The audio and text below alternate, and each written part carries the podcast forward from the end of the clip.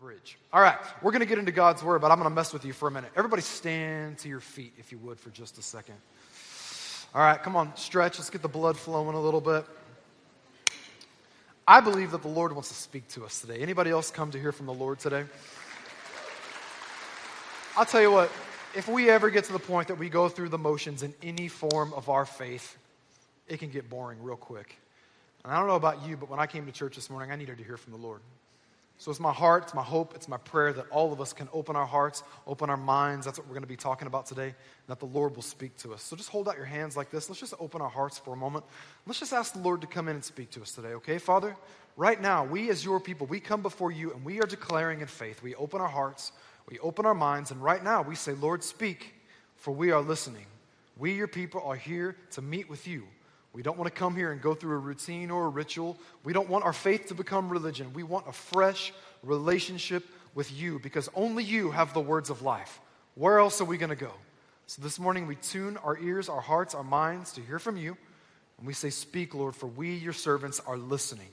God, we love you. We give you this time. We give you ourselves. Have your way. In Jesus' name, everybody said, Amen. Amen. Thank you, thank you, thank you. Have a seat. I appreciate it. If you got your Bible this morning, meet me in Philippians chapter 4. Philippians chapter 4. Philippians 4 is one of those passages of Scripture that you might have some Bible verses memorized from, but I'm probably not going to speak from one of those that you have memorized in your head today. I'm excited to jump into this message. I want to bring you a message called Redesign Your Mind. Redesign Your Mind. And I know that that's a bit of a funny title for the message today, but it's not about us redesigning our minds, it's about God redesigning our minds and making them into the minds, making us into the people He's calling us to be. So you're there in Philippians 4. We're going to jump into that here in just a couple of minutes. But let me just give you some context today for where we're going to go. The book of Philippians is really an interesting book. I would almost use the word ironic in the way that the book is written. And I'll tell you why. Because when you look at the book of Philippians, uh, many Bible scholars will often say that it's the, the most joyful or joyous book or epistle that the Apostle Paul wrote. And the reason is, is because if you go through all of the, the writings of the Apostle Paul, there are so many specific instances where he speaks correction or he even speaks rebuke into to churches or leaders or Christians because he wants to bring correction so that they walk out the life that God has for them the correct way. But when you look through the book of Philippians, surprisingly, there's very little rebuke, there's very little correction spoken. Instead, what you get is a whole lot of praise, a whole lot of exhortation, and a whole lot of encouragement. And, and, instead of seeing rebuke, it's really an upbeat book. And overall, the tone of the book of Philippians is surprisingly positive and upbeat. And the reason I say that that's kind of ironic is because the book of Philippians, when Paul wrote it, he was in jail. And it's interesting to think that one of the most positive things that Paul contributed to the church, not just in the first century, but even today, was something he did during one of the most difficult seasons of his life. So here, here's a thought for you. What if one day others looked back on your life and the things they remembered about you most positively were done during some of the most difficult seasons of your life? I think that we would all be able to look back and say that that's a testimony, not just of my strength, not just of my resolve. It would be a testimony of God's goodness working in me, where He's changing my heart. He's changing me by the power of His Spirit. And more specifically, as we're going to talk about today, He's working on my mind and my thought life. And it's really a picture of what we see happening in Paul's life as he lays out the book of Philippians. And I want to spend some time here because when you look at the irony of that, the fact that Paul's so positive, even though he's in a negative season or a negative situation, writing from prison, writing from jail, you know, this really raises an interesting question.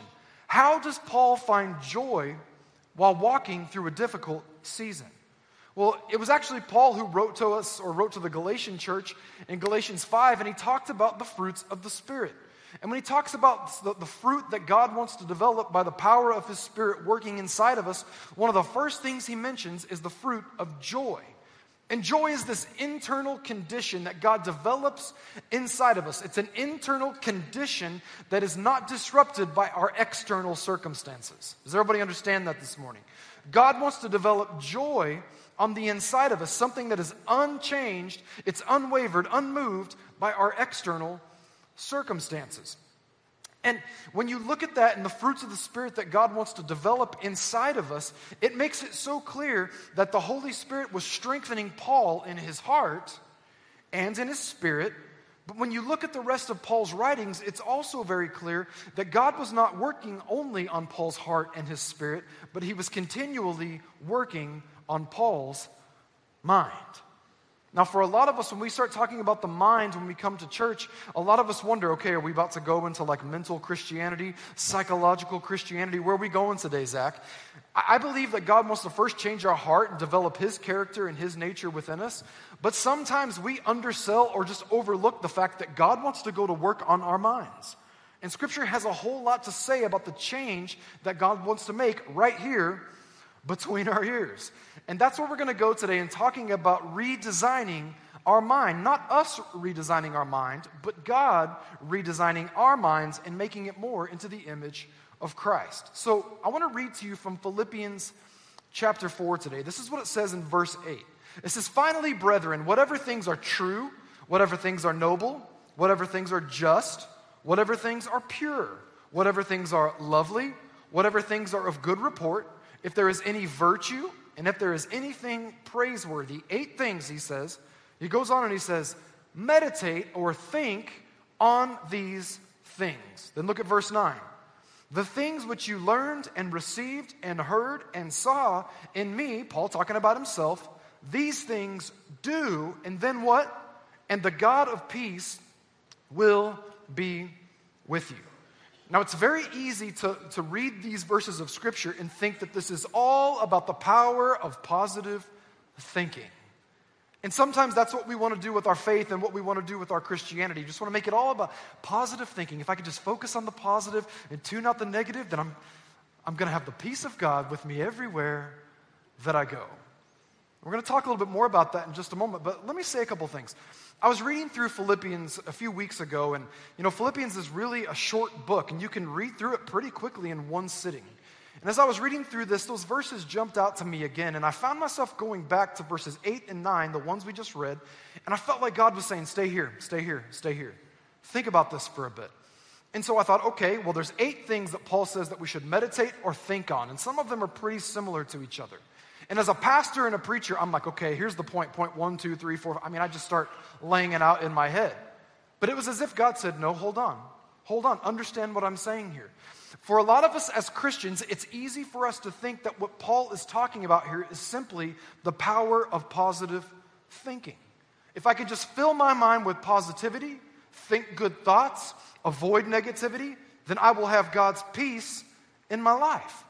And sadly, that's what many of us want our faith to look like. We want to avoid negativity, we want to embrace those positive vibes, and we'll find the peace that we're searching for. The only problem is that's not at all what the Apostle Paul is talking about. In fact, when you read the rest of Paul's writings, you quickly discover yes, God did a massive work in his heart and in his spirit, but God also did a huge work in his mind. And I want to say to every Christian in the house this morning that just because God does a work in our heart and does a work in our spirit, that doesn't mean that we disengage our brains. God wants to go to work on those things as well. A lot of the biggest things God will do in our lives are the battles that take place between our ears. Yes, God wants to change my heart. Yes, God, by His Spirit, wants to go to work spiritually inside of me. But God also wants to do a massive overhaul in my mind, just as He did in the life of the Apostle Paul. Now, with all of that said, I told you a moment ago that Paul's not talking here just about the power of positive thinking. There's something to be said about that, but I want to make sure that we don't go down the path of mental Christianity. God wants to do a very spiritual thing when it comes to the work that He wants to do in our minds. There's nothing wrong with being positive. There's nothing wrong with having positive confessions over our life and over our future as long as it aligns with the Word of God. In fact, that's very scriptural. But I'm not interested in going down psychological Christianity path today. I'm interested in talking about how God can make us more into his image. And so that's what we're going to focus on for just a minute. Now, I told you some people might hear this and think, are we going to talk about like just positive confession and positive thinking? Not exactly, but I want you to follow me for a minute because I was reading an interesting study not too long ago, and this was actually published by an Australian psychology clinic that was talking about the power of positive thinking. And, and, watch how interesting this is. Because, you know, we're not a church that's down on psychology. We're not against that or medical science or anything like that. But any, any help that we ever seek, any professionals that we go to, need to first be helping us by starting with the Word of God before anything else. I got to get a way better amen than that. There's nothing wrong with seeking help, and medical science is wonderful, but when seeking help, go to somebody who's going to talk to you from the Word of God first and then help you psychologically. Amen? All right. Now, this is the interesting words that were published in this study. It's by a clinic called the Strategic Psychology Group. Watch this. It says positive psychology is rooted in the fact that thinking optimistically can be used as a tool to improve your well being. And there are tons of anecdotal studies that explain the effectiveness of thinking positively. In other words, there's some benefit. But watch this. But there can be pitfalls of ignoring the negative. What happens when thinking positive just isn't enough? Sure, there are studies that show that repeating positive affirmations about yourself helps improve your self esteem. But here is the catch, and this is what I want you to watch right here.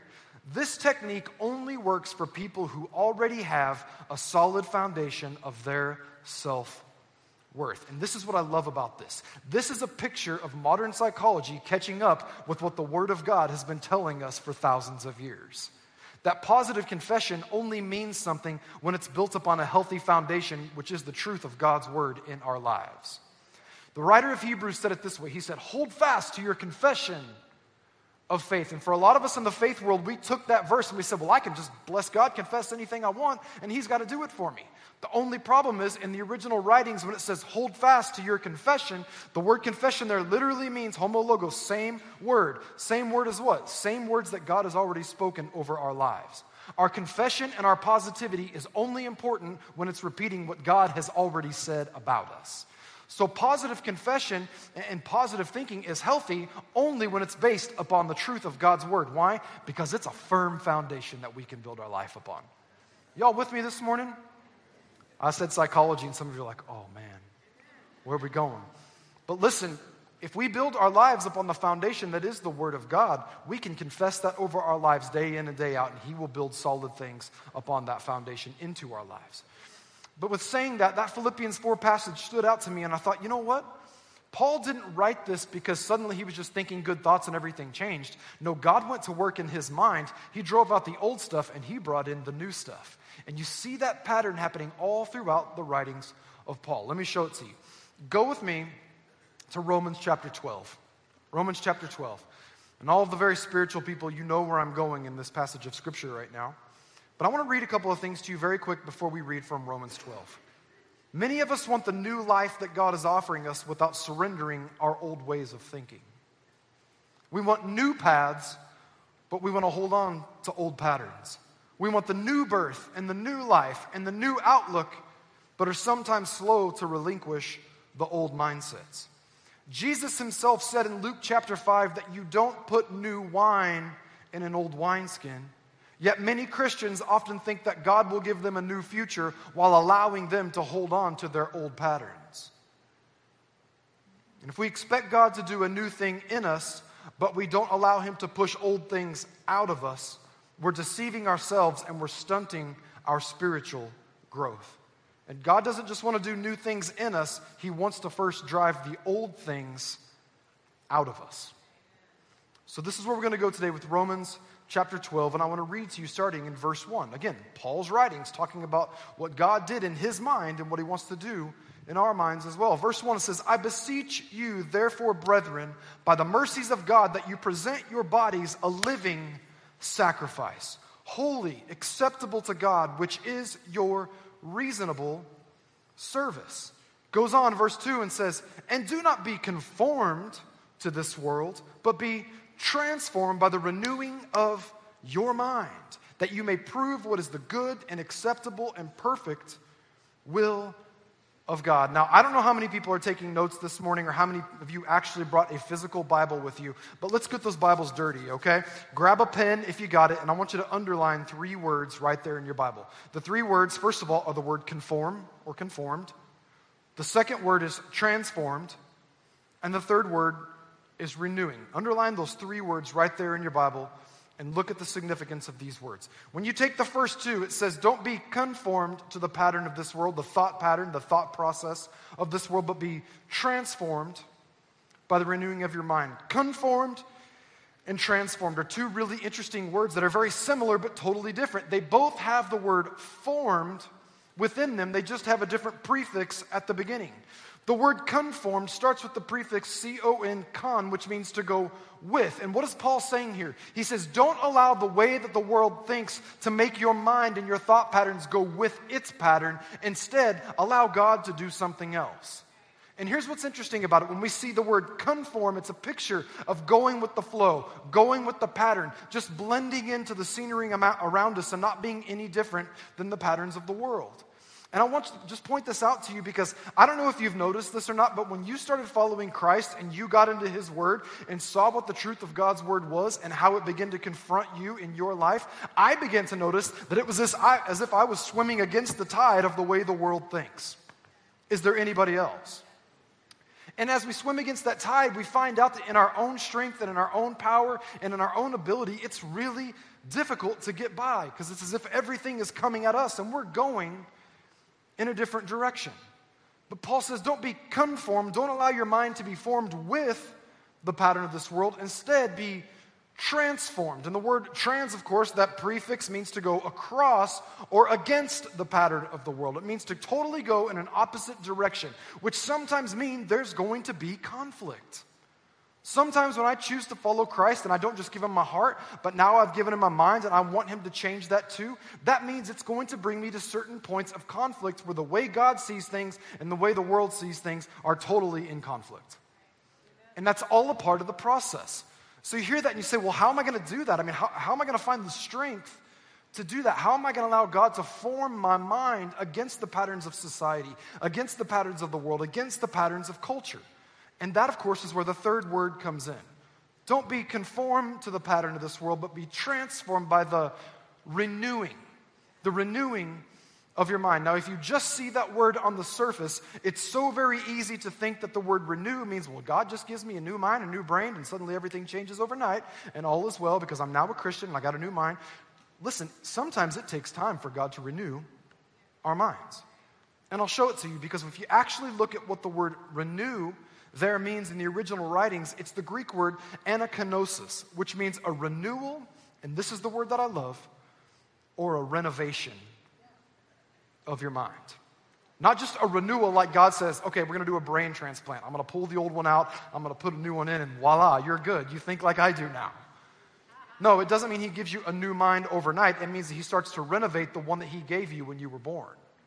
Because there's a pattern that He has for your life. There's a way of thinking that He wants you to be aware of and that He wants you to be formed with. Now, talking a little bit more about renovation, let me just ask this question really quick. How many of you, show of hands, have renovated a house or your house before? Anybody? Aren't renovations fun? Is there anybody that's doing a renovation right now? Hardly any. You guys are like, are you kidding? Inflation? No way. Do you know what the interest rate is on ref? Anyway, just kidding. You're like, don't think about that, Zach. I came to church not to think about that. What's funny about renovation, which is really the picture that we see when the scripture says to be transformed by the renewing of your mind, is that renovation is a process.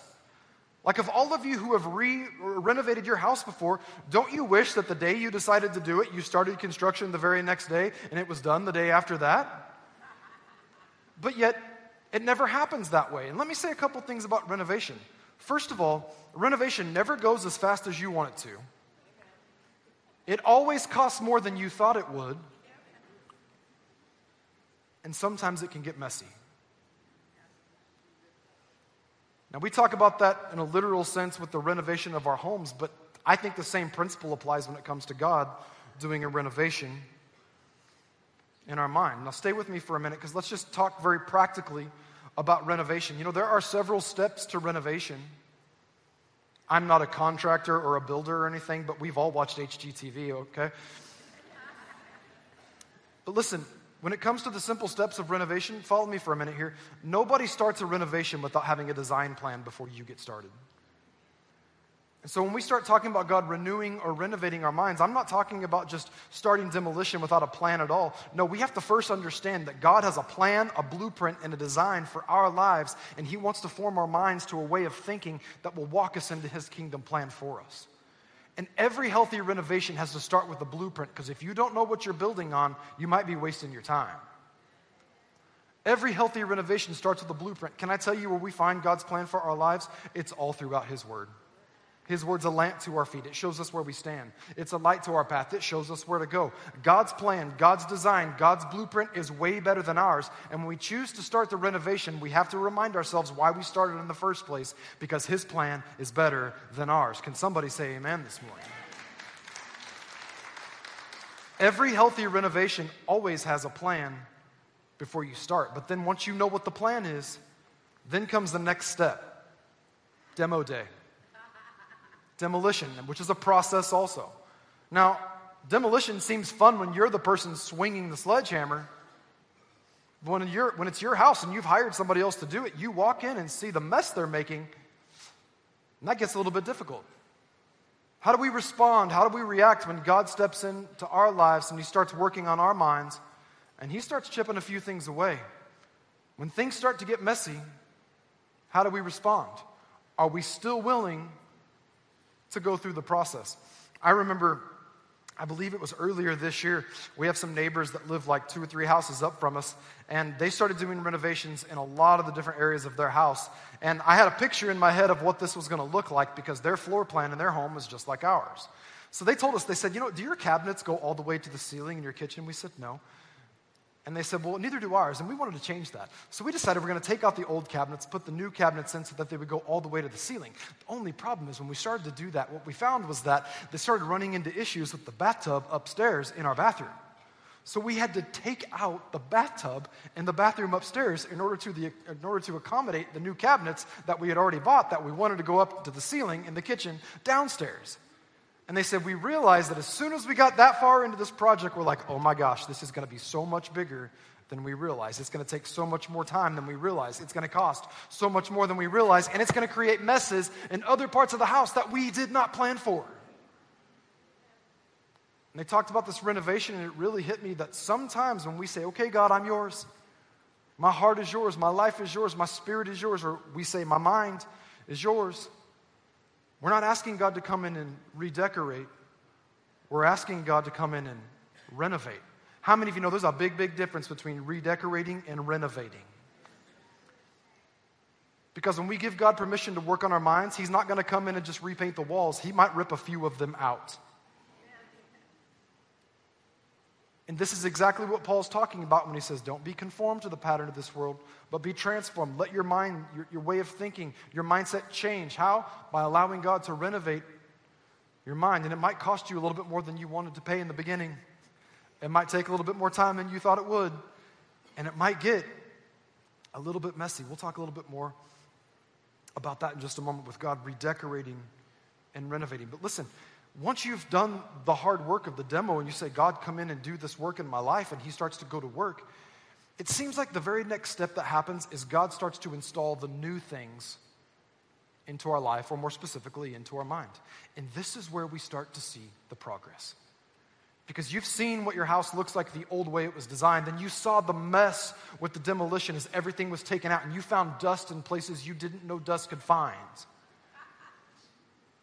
But then suddenly here comes the new stuff. You see the new appliances. You see the new countertops. You see the new cabinets. You see that bathroom you always wanted. You start to see the progress. Why? Because no longer is the old stuff there. Now it's been cleaned out and new stuff is starting to be installed. And this is when we look around and we say, God, it's as if you're giving me new thoughts. You're giving me new ideas. You're giving me new dreams. No longer am I seeing my future through the lens of my past, but I'm starting to look ahead and realize there's progress that you're making here, God, because you've moved old stuff out and you are now starting to install new things in my mind. You're changing things, God. And I'm beginning to see the progress. Now, again, I told you we've all seen the HGTV shows.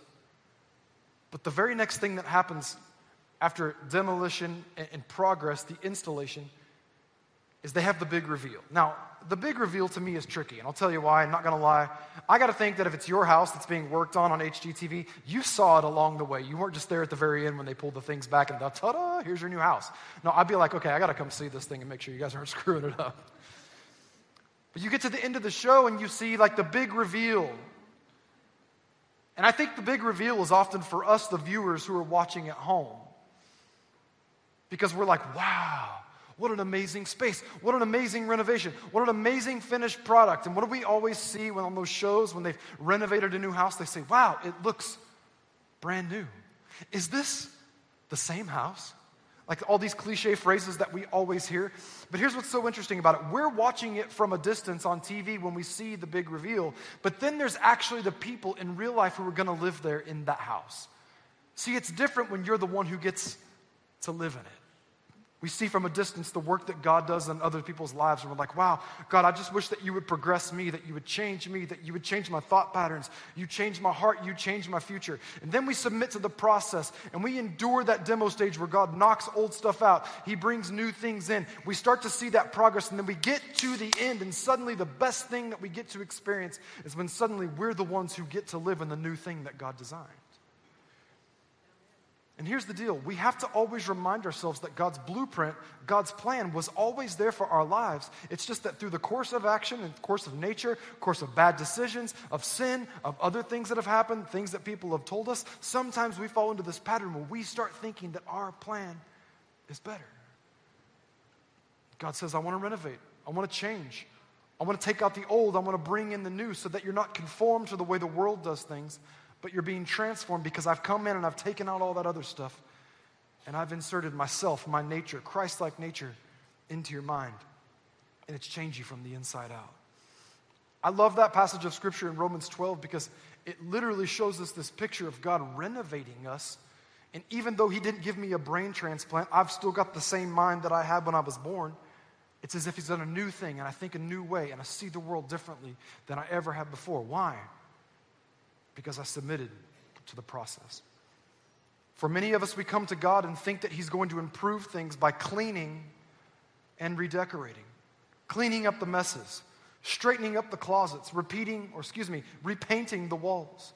But in reality, when we come to God, He doesn't want to just repaint the walls of our lives. He usually, as I said, wants to knock a few down. Because the design He has for our lives is so much better than the one that we've been living in. So the question is Am I willing to go through the renovation process? So if we submit to God's renovation process for our minds and for our lives, God will reveal his grand design for our lives, and it will be so much greater than any plan we could have drawn up ourselves. Now, here's the last passage of scripture I want to share with you today. After renovation, I think about renovation when the whole thing's clean, when something new has happened. You know, if you've seen a show or you've been through renovation before when the whole place is being renovated, the old stuff goes out, and before the new stuff comes in, it's just sitting there empty. And I think it's a real nice picture of what Paul's talking about because God doesn't want to just say, hey, if you just replace the furniture, if you just replace the appliances, if you just re- repaint the walls, everything's going to be better. No, he says, I, I want to clean all the old stuff out and do something totally different. There's a choice that we have to make in the middle of this process to make sure that the wrong stuff doesn't get installed in the home that is our mind. And I want to show you what I'm talking about. 2 Corinthians 10, another writing of Paul's. This is what he says 2 Corinthians 10 in verse 3. He says, For though we walk in the flesh, we do not war according to the flesh. Here he's talking about spiritual warfare, okay? For the weapons of our warfare are not carnal, but mighty in God for the pulling down of strongholds. And of course, we see that picture of strongholds. It's areas of our life, areas of our mind where we've given the enemy, the devil, a foothold in our life. And because we gave him space, pretty soon the foothold has turned into a stronghold, and the renovation is that much more difficult. But Paul talks about this in a spiritual sense, and he's talking about pulling down strongholds. He goes on in verse 5 and he says, casting down arguments and every high thing that exalts itself against the knowledge of God. And then finally, look where he lands bringing every thought into captivity. Everybody say captivity. Bringing every thought into captivity to the obedience of Christ. He's saying, I am the watchman, I am the guard. I look over the gates of my eyes, my ears, and my mind to make sure that everything that wants to pass through, I'm first taking captive and asking the question if God's renovating this house, is there a place in the design to live in my head? Is there a place for this to be accepted? Is there a place for this to be received? He's saying, No, every single thing that, that comes and is going to pass through, I first take it captive and ask the question God, is this a part of your design or is this not supposed to live in between my ears? Now, let me break this down on a very practical level. All the ladies, raise your hand. All right, ladies, if you were renovating your house right now, and if I say that, I know some of you are like, My Lord, I would love to renovate my house right now. Like you've got an idea, you've got a plan, you can see how it will happen, you can picture the new decor, the new colors, the new scheme, the new pattern. Like you could get excited about that right now. Imagine that your home is being renovated and all the old stuff is out, but none of the new stuff has been put in just yet.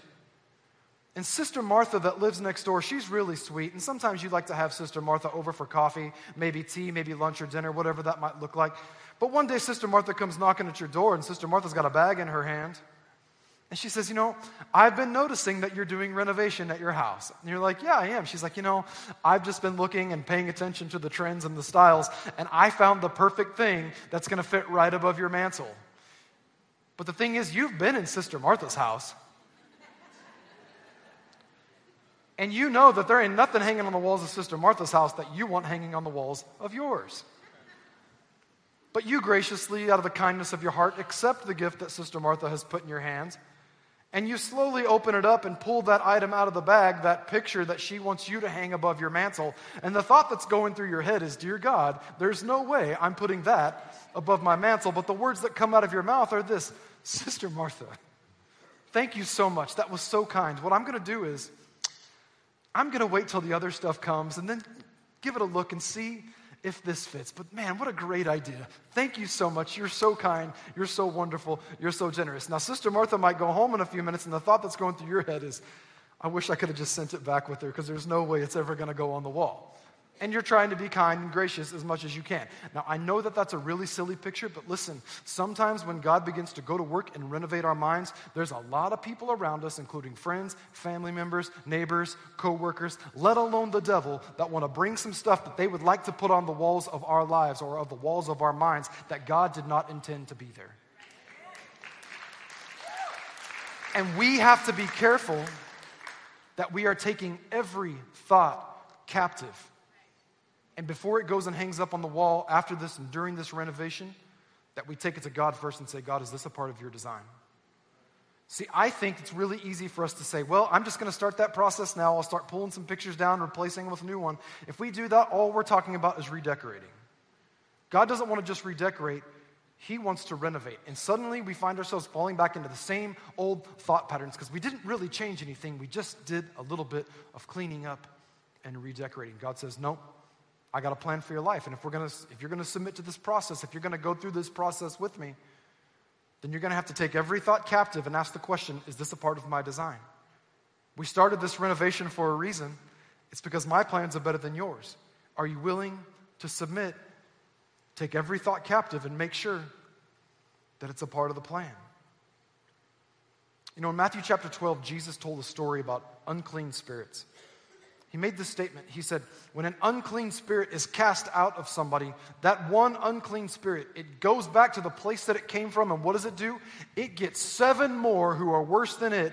And they come back and they find that the home is swept, clean, and well kept. And they inhabit that place in an even stronger way. And now the home is worse off than it was from in the beginning. And the point is simply this when we ask God to renovate our minds, He wants to take some old stuff out, but we have to be really make, we have to really make sure that the devil doesn't come and try to install new stuff that aren't a, a part of God's design for our lives. And I think it goes hand in hand with what Jesus was saying in Matthew 12. Now, here's where I'm going to land in closing today. I've been thinking a lot about these thought patterns that we often fall into. And it really hit me over the last few days that I got serious with God when I was about 23, 24 years old. But still to this day, God's still renovating my mind. He's always changing my mind. He's always changing my thoughts, my thought patterns, the way I see things. There are still times where I look out and see things, and you go back to the Word of God and you recognize, God, I'm not seeing things the way that you do. Because the process just never ends. God is always bringing about renovation in our mind if we'll submit to the process. But I just want to read this verse to you really quickly, or these verses to you from 1 Corinthians 2. You don't have to turn there, but I want to read this to you in closing because I think this is the best way to close our service.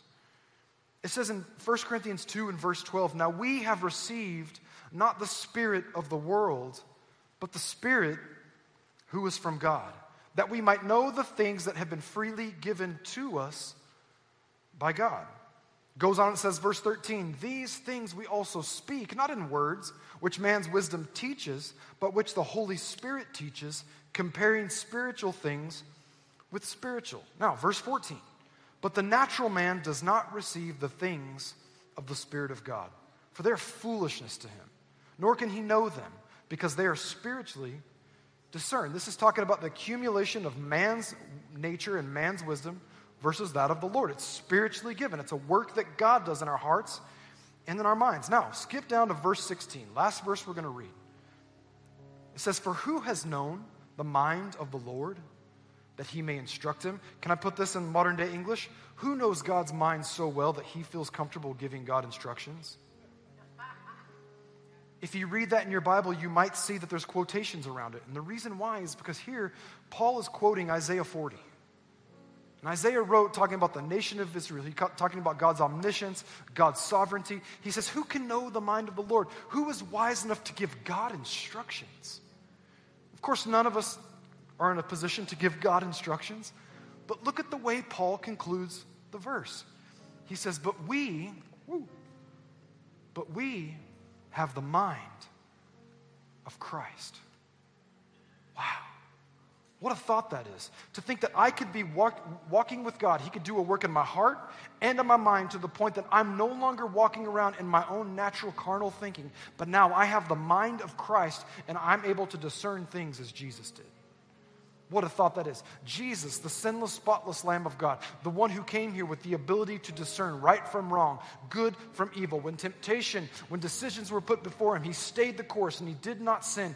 He went to the cross, took our punishment upon his back so that we could be justified before the Father. That same Jesus who had the ability to walk 33 years on this earth without making the mistake, we can have the mind of Christ available to us. And how is it?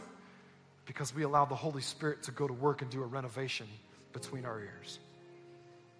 What a beautiful picture that is. Can I say to every person in the house this morning, if you're struggling in some area with your mind, with your thought patterns, with things that you're constantly thinking about, or filters through which you see the world, God wants to renovate your mind and He wants to give you the mind of Christ by the power of His Holy Spirit.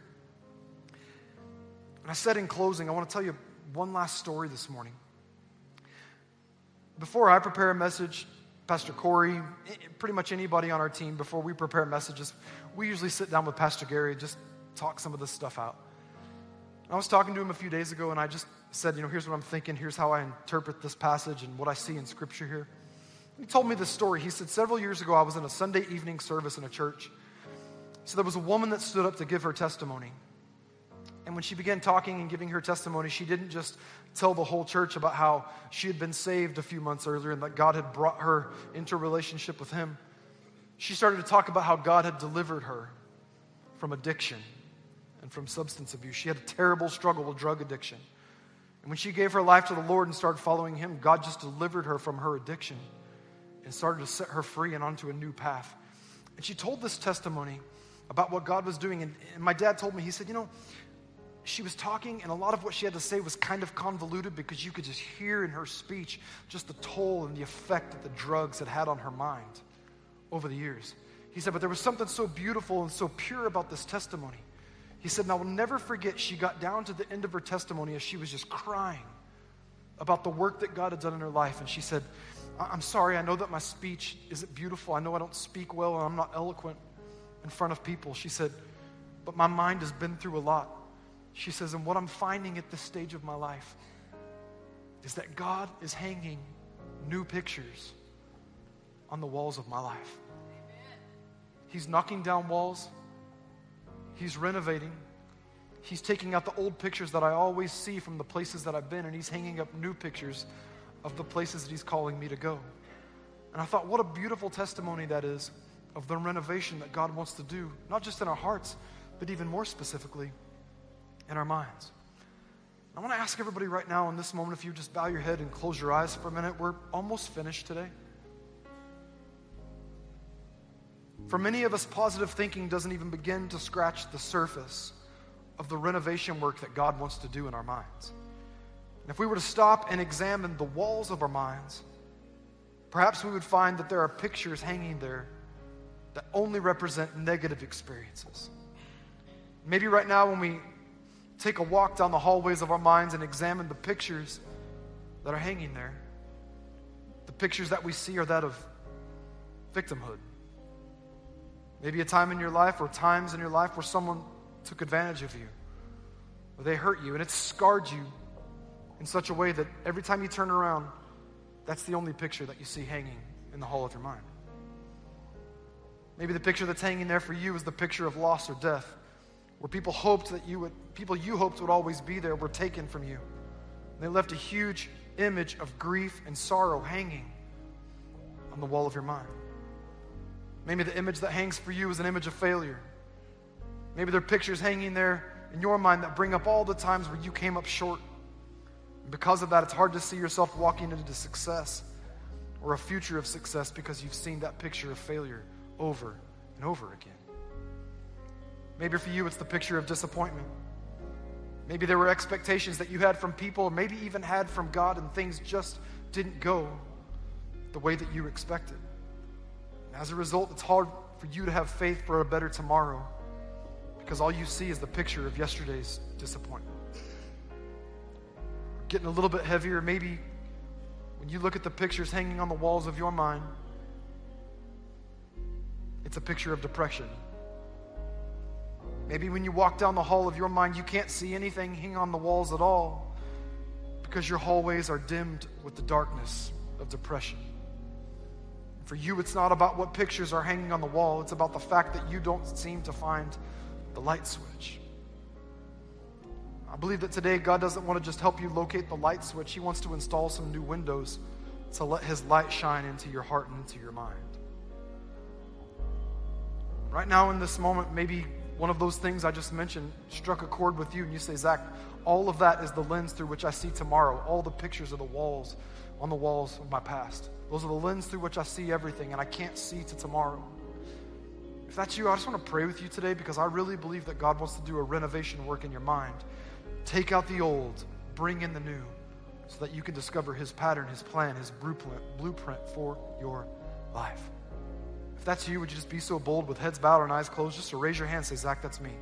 That's me. I got a pattern. There's something hanging on my wall right now, and it's the only thing I see when I think through where I've been and what I've done. And I'm tired of looking at this picture over and over. If that's you, just raise it up real high. I just want to pray for you today. Man, so many hands all across this place. Just with your hands in the air, I'm going to pray over every single person here today. Father, we thank you for the boldness that people have had to say, These are the pictures that are hanging on my walls, and I'm tired of looking at them. God, I pray today in Jesus' name that you would not just move in and redecorate, but you would move in and renovate, Father. God, we're not asking you to repaint a wall. We're asking you to tear walls down so that we can see the beautiful tomorrow that you have for each one of us. God, we're tired of looking at these pictures and paintings that are hanging on the walls of our life. We give you permission to come in and start knocking things down so that you can hang the ones that have always been a part of your plan. Father, we submit to that process today in recognition that it might take time and it might cost us something and it might even be a little bit messy, but we know that the process will be worth it because your plan is so much better than ours. I thank you for the faith and the courage and the bravery that each person has here today to open their life and their mind to you, to see you work in it. Jesus, give us your mind. Holy Spirit, give us the mind of Christ that we might be able to discern that which is right not from that which is wrong and step into all that you have for our lives. In Jesus' name. In Jesus' name. In Jesus' name. With heads bowed and eyes closed, just for one more moment, when we talk about Jesus, the name of Jesus, Scripture makes it so clear. But the first step that we take in order to have this relationship with God is by opening our heart, opening our lives to Jesus and say, Come in and be my Lord, be my Savior. Jesus, the one who went to the cross, who bore our sins upon his back, the punishment we deserve for our sins, he took it for us so that we could come into relationship with our Father God. If you're here today and you feel as though you don't have a relationship with God, I would ask you the question Have you ever given your life over to the Lordship of Jesus? Because it's the only way we can have a relationship with God. Scripture says that He didn't just take our place on the cross and die for our sins, but on the third day, God raised Him from the dead and conquered death so that we could have new life with Him. Today, I'm going to pray a prayer, and I want to ask if you would just focus in on these words, make them your own, but pray, open your heart to God right now and invite Him in because He so wants to be in relationship with you.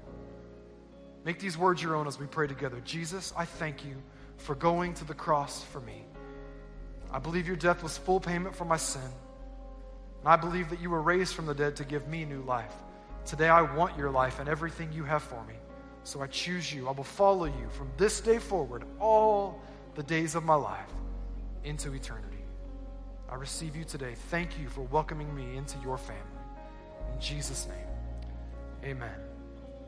Amen.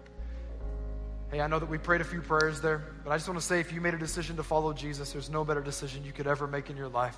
We want to welcome you into the family of God. If you made that decision, we would love to give you a free gift. It's called The Next Seven Days. It's just a little book that we would love to put in your hands. We'll have prayer teams right down here at the end of service. If you want to walk up to one of our prayer teams, let them know you made a decision to follow Jesus. They'll give it to you. If you're in a hurry after service, and you want to stop by the, gla- the next seven days desk. It's right between the glass doors before you exit the building. Just let them know you made a decision to follow Jesus. They will give you that book. We're so grateful you made a decision to give your life to Him. Hey, Bridge family, can we just welcome some people into God's family today? Awesome. Hey, last thing before we go, I just want to say thank you so much for your collective generosity in giving to the Bridge Church, honoring God with your tithes and with your offerings. We recognize that the ministry of the church is able to go forward because of your generosity because of the faithfulness of our God. We are so thankful that we get to partner with you every single week. It is an honor to call you family, to be your pastors, and to get to do life with you. If you'd like to give this morning, there's some digital ways that you can do so on the screen. If you're a guest with us, there's never any pressure to give. We give a free will offering to honor God because He's been good to us. So thank you so, so much for being faithful because God is always faithful to us. Hey, we love you. Have an awesome Sunday and a great week. We'll see you in the house next weekend.